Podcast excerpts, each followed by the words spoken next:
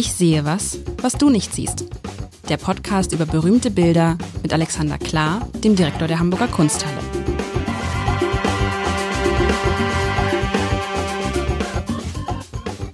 Herzlich willkommen. Mein Name ist Lars Heider und Alexander Klar hat es mit den Femme Fatales. Sagt man das denn so eigentlich? Femme Fatales? Die nee.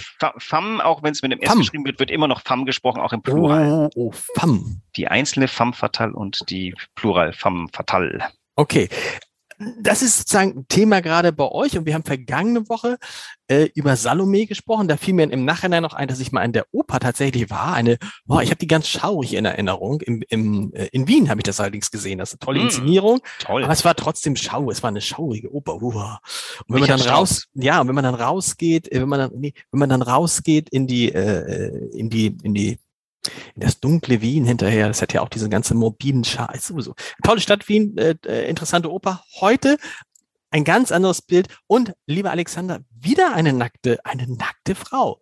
Also das Nackte, du hast, wir haben über Madonna gesprochen vor einer Woche. Das, das Nackte ist schon immer, was ist das Nackte? Ist das, ist das sozusagen die größte Waffe der Frau und deshalb wird sie immer wieder präsentiert? Ist das nicht der Mensch auf, auf sich zurückgeführt, ohne alles drum und dran?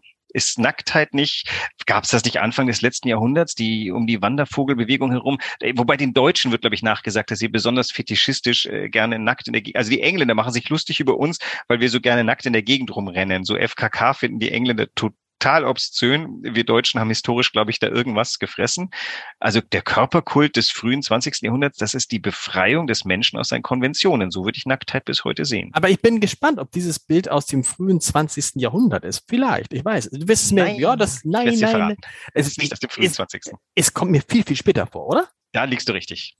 Also ich beschreibe es mal. Es ist schon ein, also anders als vor einer Woche, ist es halt ein modernes Bild von den man, man sieht zu einem, ungefähr einem Drittel sieht man einfach einen, einen Horizont, blauer, hellblauer Himmel, eine Stadtansicht, eine Stadt, deren Häuser irgendwie so fröhlich daherkommen. Ne? Sind zwar Hochhäuser, auch hohe Häuser, aber sie sind vor allen Dingen orange und gelb. Oh, ja, nicht so hoch, aber auch nicht so klein ziemlich eng bebaut. Ich muss, es wird es nicht sein, aber ich muss so ein bisschen an Eimsbüttel denken. Also mhm. wenn man, ich glaube, wenn man Eimsbüttel an der richtigen Stelle bei einem schönen Sommertag oder Frühlingstag in Hamburg fotografieren könnte, ist ja auch so eng bebaut und diese, ne, diese ganzen Altbauten nebeneinander. Soweit eigentlich ein völlig normales Bild, wenn da nicht ein Riese wäre, vielmehr eine Riesin, die auf der linken, linken oberen Hälfte durch diese Stadt durchgeht und die viel, viel größer ist als alle Häuser, ähm, viel, viel größer, die sozusagen man sieht die, die Unterschenkel von dieser Figur, dieser weiblichen Figur sieht man gar nicht, die sind irgendwie auf den Straßen unterwegs. Man sieht den Oberschenkel, dann sieht man den Oberkörper, die Arme, den Kopf, der alles ist so ein bisschen schraffiert, man erkennt den Busen so ein bisschen.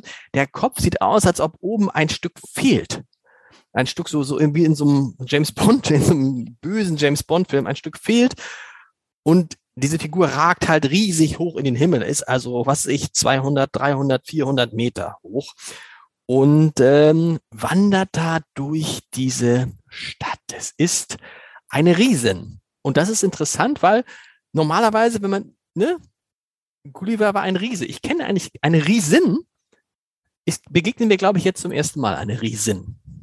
Was auch natürlich wieder ein äh, Rückschluss zieht auf Bildlichkeit. Riesen, muss ich dir erzählen, eine lustige Geschichte. Ich war nicht in einem Podcast und da war jemand, der es wirklich, ein, ein Mann auch, der, glaube ich, unter hohem Druck stand mit dem Gendern.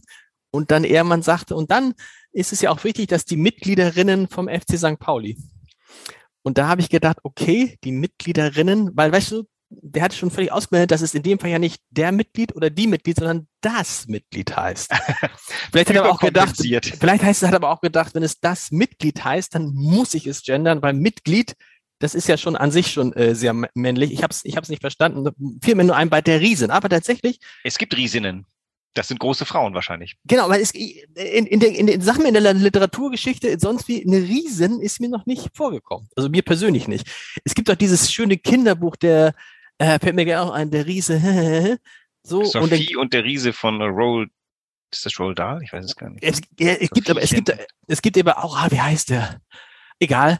und, ähm, und eben äh, Gulliver oder Gulliver und überhaupt ne Riesen, Riesen, Riesen. Aber Frauen als Riesen gibt es ja auch deshalb nicht, weil Frauen natürlich, wenn man weiß, die sind in der Regel kleiner als Männer. Im Schnitt. Im Schnitt, genau, wollte gerade sagen, in der Regel im Durchschnitt. Ja, ähm, äh, da, dann würde ich fast sagen, Zeit wird's für die Riesin, gemalt von Maria Lasnik, einer oder vielleicht mit der bedeutendsten österreichischen Malerin des 20. Jahrhunderts. Das Bild äh, heißt Woman Power. Heißt also nicht die Riesin, hätte ich jetzt gedacht. Das, nee, nee heißt es heißt nicht die Riesin. Es heißt Woman Power, ist von 1979, ist auch kein kleines Bild, hängt zu, am hinteren, also im zum Ende zu der großen Ausstellung Femme Fatale, weil zu dem Zeitpunkt wir tatsächlich auch Bilder gesucht haben von Frauen, die eben ähm, diesen Aspekt der mörderischen, schrägstrich starken Frau wirklich Propagandi propagiert haben, würde ich das mal fast sagen. Und Maria Lasnik gehört dazu, die vielleicht wirklich neben äh, gar nicht irgendwie aggressiv gewesen ist. Die wirkt immer so ein bisschen äh, freundlich zugewandt. Sie ist 1968, glaube ich, nach ähm, New York und hat sich da sehr, sehr wohl gefühlt. Und ähm, weswegen ich versucht bin, diese Stadt, auch wenn da die typischen Wolkenkratzer fehlen, würde ich sagen, ähm, das soll wahrscheinlich schon New York sein. Immerhin ist das der Ort, an dem sie da äh, fast zwölf Jahre gelebt haben. Zu dem Zeitpunkt lebte sie noch in New York. Und ich hatte eigentlich obwohl ich den Film nie gesehen habe, natürlich sofort die Assoziation, ähm, wie heißt der Gorilla, der Affe, der Film von 1933? King Kong. King Kong, King Kong. 1933, äh, diverse Uptakes, glaube ich, später in den 70ern. King Kong stapft, glaube ich, auch zum Ende des Filmes mit einer Frau in seinen Pratzen durch New York. Ich so kenne nur das Filmstil, wo die Frau festgemacht wird am Empire Nee, genau, und, und achtet nicht darauf, was dann kaputt geht oder so. Genau. Genau. So, und ähm, es gibt übrigens in der Ausstellung noch ein weiteres Bild von Maria Lasnik, das heißt Manpower, auch sehr schön in dieser Doppeldeutigkeit. Und Manpower ist ein Arm mit einer Pistole dran. Also ähm, sie, sie macht das äh, durchaus plakativ.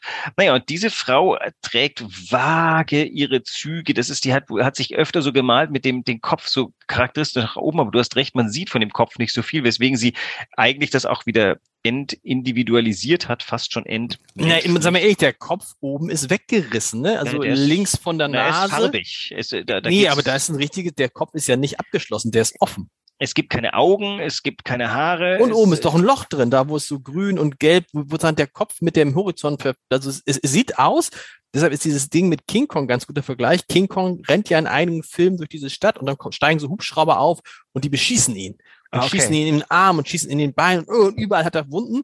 Und es sieht, ist auch, sieht aus, als wäre diese Frau auch ein bisschen verwundet da oben. Ja. Ja, sehr schön. Das ist, äh, würde ich mal sagen, also die, die, das ist natürlich beides. Auf der einen Seite würde ich sagen, ist die tatsächlich so ein bisschen auch ein Torso. Man, man könnte vermuten, dass die Beine unten zwischen den Innenhäuserschluchten wohl noch weitergehen, aber sie können auch da irgendwie enden, als ob die da irgendwie so ein bisschen drüber stolpert über die Häuser. Das ist auch ein sehr vierschrötiger Körper. Äh, in der letzten Folge hatten wir es ja von der Schönheit des menschlichen Körpers und das ist bewusst hier nicht irgendwie eingesetzt worden. Dieser Frauenkörper wird gerade so ein bisschen angedeutet durch ein ähm, nicht besonders synchrones Paar von Brüsten.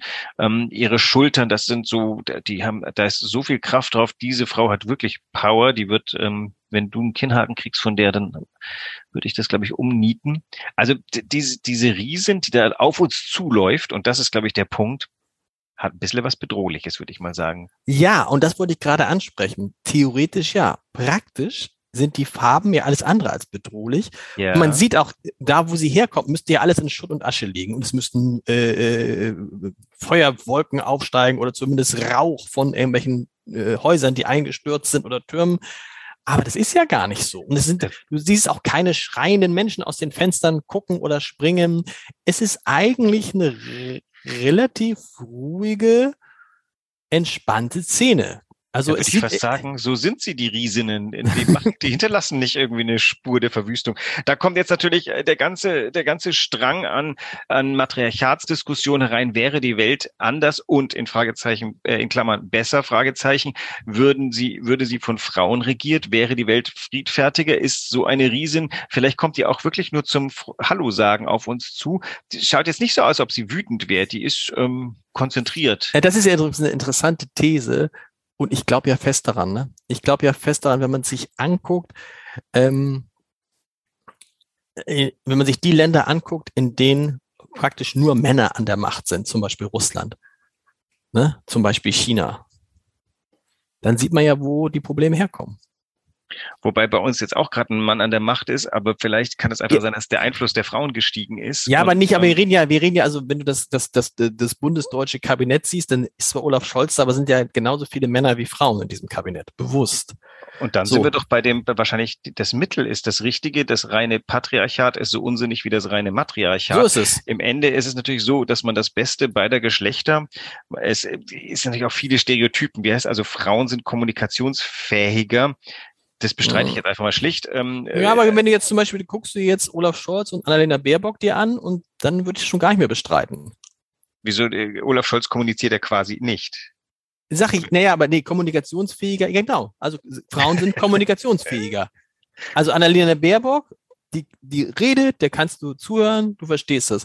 Bei Olaf Scholz ist es schwieriger. Olaf Scholz aber, kann ja nicht mal Smalltalk so richtig. Ja, aber dann guckt den äh, Herrn Habeck an und wie heißt die gegenwärtige ähm, Militärministerin? Ähm, Frau Lambrecht? Lambrecht, äh, die habe ich noch kein ich habe sie noch gar nicht reden gehört, weil irgendwie die O-Töne ihr immer unterm Mund weggerissen werden. Ich habe das. Das ist das äh, Problem, weil du hast sie noch nicht. Ich habe sie mal länger, also am Stück reden gehört. Das ist gar nicht so schlecht übrigens. Also okay. man muss ja, ja dann auch mal die Chance geben, auch mal ihr zuzuhören. Vielleicht sind das die männlichen Journalisten, die immer das Mikro nicht hingehalten haben und stattdessen dem Herrn Habeck unter die Nase.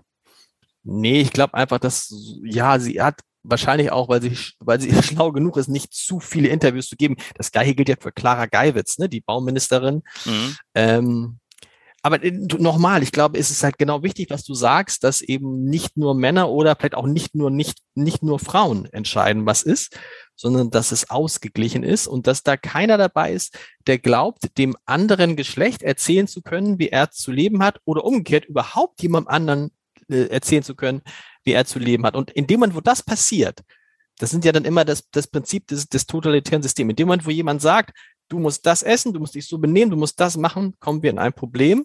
Und aktuell passiert das aber häufiger von Männern, die anderen sagen wollen, wie sie leben wollen. In Klammern und vielleicht selber gar nicht so leben. Ja, plus, ähm, also ich muss gerade an was Lustiges denken, weil du sprichst, wie, wie da sitzen wir, habe ich glaube ich am Anfang gesagt, da sitzen wir zwei mittelalte Männer und unterhalten uns über ein Thema, von dem wir annehmen, dass es vor allem ein Frauenthema ist. Ich erinnere mich auch am Anfang des Podcasts haben mir meine Kolleginnen, die Sammlungsleiterinnen, und zwar die Frauen, relativ grinsend vorgehalten, na, worüber unterhaltet ihr euch, äh, beiden Männer den anderen, über euren Teil der Welt so quasi? Es war ähm, irgendwas zwischen schnippisch und, ähm, und äh, leicht kritisch und ähm, ich habe dann mich nicht versucht rauszuwinden, weil ich gesagt habe, ja, sorry, das ist jetzt gerade der weltläufte Zufall, dass ich äh, äh, männlicher Direktor bin und du männlicher Chefredakteur. Naja, aber weißt du, das ist ja noch, es geht ja, ich finde, es geht ja noch ganz anders. Hat ja mit Chefredakteur und äh, Direktor nichts zu tun. Letztendlich hatten wir übrigens mit Hilfe einer Frau, mit der Vivian Hacker, die Idee, das zu machen. Genau. So. Und das hätte jeder anders. Und, und wenn wir aber zu einem Punkt kommen, und das finde ich halt total schwierig, wenn jeder nur noch über das reden kann, was ihn genau. direkt betrifft, dann werden wir künftig komplett aneinander vorbeireden. Und natürlich gibt es die Debatte, ich habe neulich auch eine Zuschrift bei einem anderen Podcast gekriegt, ähm, da ging es auch um das Thema Gender und dann schrieb eine junge Frau, wie ich mir einbilden könnte, als alter weißer Mann überhaupt das Recht zu haben, darüber zu sprechen. Und dann schrieb ich zurück, irgendwie, das fände ich eine, fände ich seltsam, weil das Grundprinzip ist doch in unserem Leben, in unserem Land, dass jeder sagen kann, was er möchte, egal wozu, und dass ihm das niemand anders vorschreibt. Und wenn dann sozusagen Kollegin bei dir so, das ist schon, das meinte ich eben. Ne? Ich du ja darfst das und ja, du tust es trotzdem, aber wenn wir tun es ja trotzdem und meine Kolleginnen schätzen mich auch trotzdem. Die, die Kritik ist, ist erlaubt. Ich habe damals mich auch ein bisschen rausgeredet, weil ich rausge ich habe versucht irgendwie meinen Standpunkt so darzulegen, dass ich gesagt habe, erstens glaube ich nicht, dass ich typisch männliche Positionen vertrete, wobei ich gar nicht mehr genau wüsste, was typisch männliche Positionen sein könnten. Dann ähm, sind wir beide, äh, wie ich glaube, unverdächtig so des, des ähm, Altherren-Talks. Ähm, äh, ich definiere mich jedenfalls nur zum Teil über mein Geschlecht. Ich sehe mich als Menschen, wie ich meine weibliche Gegenüber als Menschen sehe. Im Museum ist man sehr umgeben von Frauen. Das heißt, äh, die ganze Art, wie man redet, stellt sich darauf ab, dass man gegenseitig sich seinen, äh, seine Wertschätzung ausdrückt im Reden. Und da äh, verbieten sich bestimmte Dinge schlicht und einfach. Und dann kommt aber trotzdem, noch, aber trotzdem ist ja interessant, dass man dann sozusagen äh, schon in so eine so eine ähm, so eine Verteidigungshaltung ein, reingeht ne? und sagt nein und ich bin ja gar kein Mann, ich bin nicht der typische Mann, ich so Und nein, ein Mann ich, bin ich schon. Das, äh, ich ja. hätte nur gesagt, ich, ich, ich, äh, für, in meinem Denken bin ich nicht definiert aus meiner Mente. Also ich bin nicht Putin. Das ähm, äh, gut. Ich mal das, festlegen. Das sind, das sind zum Glück die wenigsten. Aber das ist halt und das macht halt. Ich finde, das macht halt in einer Zeit, in der wir sowieso Schwierigkeiten haben, dass alle Leute wissen, worüber sie eigentlich reden. Also dass alle den gleichen Kenntnisstand haben, ne? weil wir uns in verschiedenen Blasen, in verschiedenen Bereichen informieren, weil wir uns über verschiedene Medien informieren, finde ich es schwierig, wenn man dann noch sagt, okay, pass auf, und du kannst als alter weißer Mann, kannst du über andere alte weiße Männer sprechen, aber nicht über, über Frauen und nicht über Frauen in der Kunst und in der Literatur und so. Umgekehrt, was würden Frauen sagen, wenn man sagen würde, nee, ihr könnt jetzt nicht über, Entschuldigung, über Hansi Flick könnt ihr nicht reden. Ist ja ein Mann. Über Olaf Scholz könnt ihr auch nicht reden, das ist auch ein Mann. So, verstehst du, was ich meine? Das mhm. ist halt eine ganz schwierige Situation, weil sie in sich immer intolerante und totalitäre Züge tragen kann. Oder zumindest abgeschlossen ist und dann Austausch relativ wenig möglich macht. Das geht natürlich auch noch konform mit dem, mit dem äh, Social Media Verhalten, wo man erstmal was rausbläst ähm, und wenig geneigt ist, dem oder der anderen zuzuhören. Äh, was wir im Haus sehr wohl tun. Und ich, ich, äh, ich schätze das sehr. Das offene Wort bei uns, ich meine, das ist ja auch andersrum wieder gesagt, es sei meinen Kolleginnen absolut gegeben, ähm, Kritik zu äußern an dem, ähm, die ist wohlwollend formuliert, weil niemand möchte, dass äh, wir uns hier äh, eine Peinlichkeit erlauben, sondern hier geht es um etwas, wir reden in unserer Zeit über etwas, was uns alle berührt. Und tatsächlich, die, die, die Gender-Diskussion ist da, Punkt um. Das ist, äh, ich hätte nie gedacht in meinem Leben, dass das passieren wird. Meine Mutter, ähm, die äh, feministischen Positionen sehr zugewandt ist, hat das in den 70er Jahren beklagt, da war ich ein kleines Kind. Ich habe das mit der Muttermilch eingesogen und dachte immer, ja, meine arme Mutter, die wird ihr Leben damit zubringen, das einfach beklagen zu müssen. Sie muss es nicht mehr. Es ändert sich gerade und ähm, vielleicht für manche Frauen nicht schnell genug, aber es ändert sich gerade. Und trotzdem müssen wir aber aufpassen, dass wir nicht von einer Diskriminierung in die nächste tapfen. Tapfen. Also, verstehst du? Ja. Also, ich meine, und ich finde, gerade passiert so eine Disk vielleicht fällt mir das jetzt nur auf, so eine Diskriminierung, so eine, es gibt schon so eine Altersdiskriminierung. Es fängt an und da müssen wir halt auch total vorsichtig sein. Wahrscheinlich hat es diese Altersdiskriminierung immer schon gegeben. Ähm, das naja, sie nur, der, wenn man selber alt wird auf einmal der weiße oder älter alte wird. Mann, der weiße alte Mann war ja mal spöttisch gemeint. Und es wird aber natürlich immer erstens wird man selber älter als Mann und äh, man bleibt weiß und man spürt natürlich, wie aus einer Metapher etwas Wahres wird. Das führt natürlich zu einer gewissen Verunsicherung. Das kannst du jetzt dann mal historisch umbrechen und sagen, wie haben sich Leute gefühlt, die eben marginalisiert waren. Ähm, wenn du ein schwarzer alter Mann warst, dann warst du nach einem Leben von harter Arbeit ein Nichts in manchen Orten Amerikas und das war einfach so. Das, das heißt, jetzt kriegt man als weißer alter Mann mal so einen Ticken von. Also ist ja nicht so, wir werden ja nicht marginalisiert. Also man, man kriegt das Gefühl, wie das ist ist und man kriegt vor allem das Gefühl für die Macht der Sprache und für die Notwendigkeit an der Sprache zu arbeiten. Und um den Bogen zurückzuschlagen zu unserer Riesen hier, wir als Museum sehen halt die Notwendigkeit an den Bildern zu arbeiten, das Bilder verstehen zu lernen, äh, zu lernen, die Stärke von Bildern auch deutlich zu machen. Also wie viele junge Mädchen brauchen jetzt noch Vorbilder, die junge Jungs ewig schon haben, weil sie existieren schon seit, seit tausenden von Jahren. Die äquivalenten Frauenbilder existieren nicht. Und das versuchen wir über diese Femme Fatale Ausstellung, die am Anfang so ein bisschen sexistisch daherkommt, um dann eben feststellen zu lassen, dass dieses als sexistisches Motiv gestartete Bild ein durchaus ermächtigendes Motiv sein kann. Vielleicht sogar ist. War auch so gedacht bei äh, äh, Frau Lasnik? War so gedacht bei Frau Lasnik. Ja. War, war auch weil so sie ja auch, weil sie auch Manpower gemacht hat. Aber Manpower dann eben mit dem Manpower kommt von der Pistole, kommt nicht aus der Power, aus der Kraft des Mannes aus sich ja, diese, diese, Pistole ist natürlich auch eine Metapher. Hier ist die, hier ist die Metapher für die starke Frau, die Riesin, die große mhm. Frau, die über alles hinweggehen kann. Aber wie du ja gesagt hast, anhand der Farbe ist das ja schon eine sehr, das ist ja eine sehr rosa Riesin hier. Also die, ähm, die hat jedenfalls nicht vor, die Stadt in Schutt und Asche zu legen. Sie möchte aber nicht mehr dominiert werden. Sie möchte äh, vielleicht nicht mal selber dominieren. Sie möchte nur einfach nicht dominiert werden. So, aber wer kann diese Frau dominieren, oder? Eben, eben niemand. Äh, genau. Qua ihrer Größe. Da wird nichts mehr passieren. Aber wie gesagt, da ist keine Rauchwolke. Du hast das sehr richtig gesehen. Das hatte ich vorher noch gar nicht so bedacht. Die läuft hier ganz zart durch die Häuser. Na, mehr wie eine, die so, ich will sagen, eine Beschützerin ist. Mir ist schon klar, dass sie die Chefin ist hier, aber so eine Beschützerin und letztendlich ist ja auch dieses, dieses, ne, also dieses, äh, so, so eine Art Geburtsthema, ne, die, die Frau sozusagen zu deren Schoß diese Stadt liegt, aus der alles herauskommt. Das darf man ja bei dieser ganzen Machtdiskussion nie, mhm. nie, nie, nie unterschätzen, glaube ich die Frage irgendwie, alles entsteht halt aus den, aus der Frau heraus. Was mich als Kind natürlich immer etwas erstaunt, weil ich da meine Mutter gefragt habe, und warum habt ihr dann nicht irgendwann die Macht übernommen? Wieso habt ihr, wieso habt ihr sie abgegeben an eure Söhne? Und ich habe keine befriedigende Antwort in Erinnerung. Also es ging immer so ein bisschen, ja, wir Frauen brauchen das nicht. Und ich habe mir gedacht, doch, ihr braucht das. Das ist doch irgendwie mhm. vollkommen klar, dass ihr das braucht. Und dann war, glaube vielleicht die Antwort, ich erinnere, ist jetzt schon so lange her. Ähm, wir machen das aber nicht, keine Ahnung. aber das kann man von, das kann man von früher, das würde mich auch interessieren äh, weil ich auch zum Beispiel in, in, in meiner Familie, meiner Mutter nie das Gefühl hatte, dass mein, mein, mein Vater der Chef war.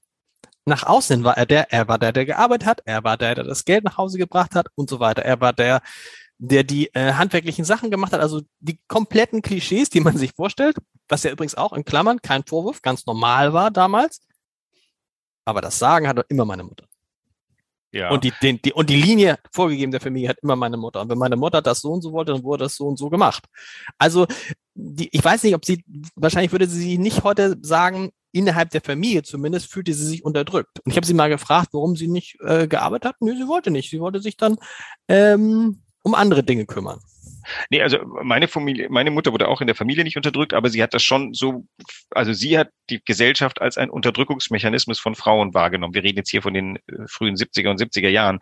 Und ähm, halt einfach, wir sind, ich, ich bin auch in Griechenland groß geworden, das heißt, um uns herum war doch auch noch eine ja, lustigerweise eigentlich eine patriarchalische Gesellschaft, in der aber tatsächlich zu Hause, also wenn zu Hause angekommen, gab Papa dort auch, jetzt stereotyp gesprochen, die Macht ab. Also selbst da war es nicht so vollkommen einfach. Und ich kenne viele griechische Mütter oder Frauen im Alter meiner Mutter. Das waren sehr, ähm, sehr deutlich ähm, sich artikulierende Frauen, die ihre Kritik an ihren Männern vollkommen und an der Gesellschaft vollkommen klar ähm, zum Ausdruck gebracht haben. Also es ist schwierig, aber es war natürlich klar, die Gesellschaft wird geführt von Männern, wird betrieben von Männern, der Bus wird vom Mann gefahren, das, äh, das Staatsschiff wird vom Mann gefahren und das Kriegsschiff auch. Und äh, das war in den 70er Jahren zumindest mal, da wurde begonnen, darüber zu diskutieren. Aber eine Kriegsschiffkapitänin kam nicht in Frage. Und, und das hat meine mhm. Mutter beklagt. Und das ist ja das Gute heute, dass diese Frage sich zumindest bei uns, das ist ja das Verrückte, bei uns sich in vielen anderen Ländern ja komplett stellt, ja.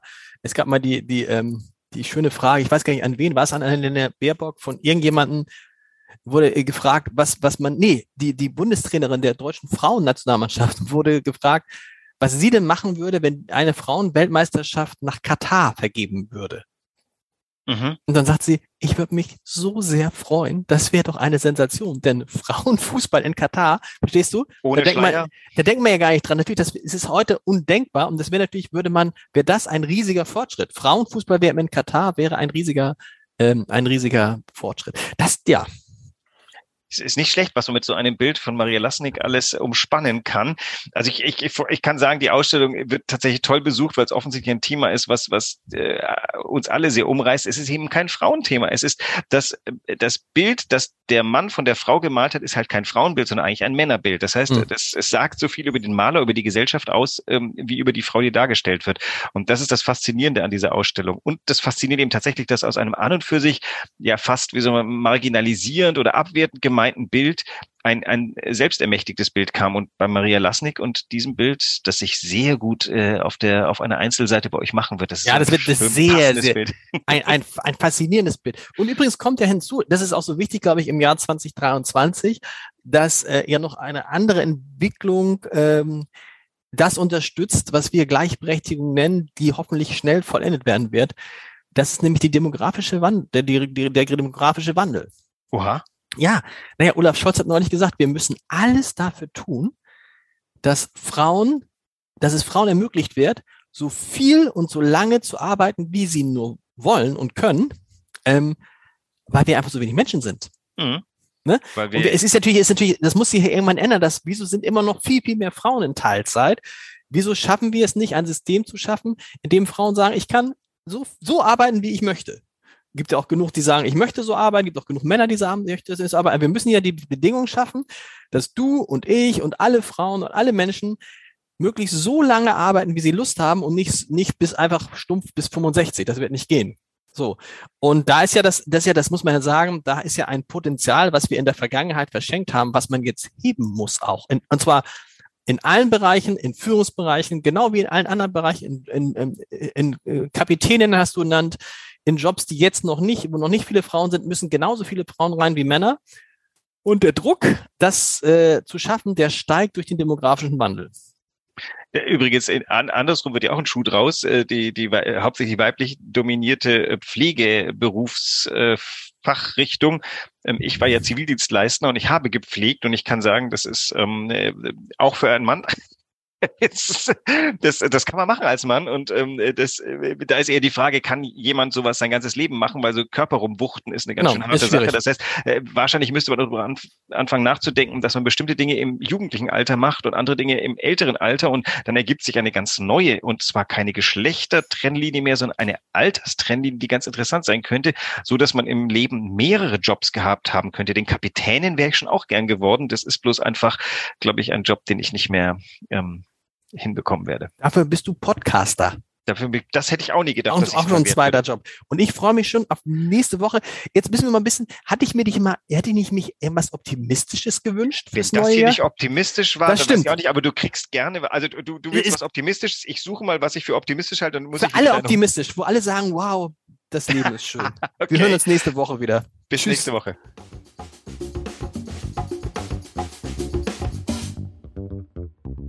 Weitere Podcasts vom Hamburger Abendblatt finden Sie auf abendblatt.de slash podcast.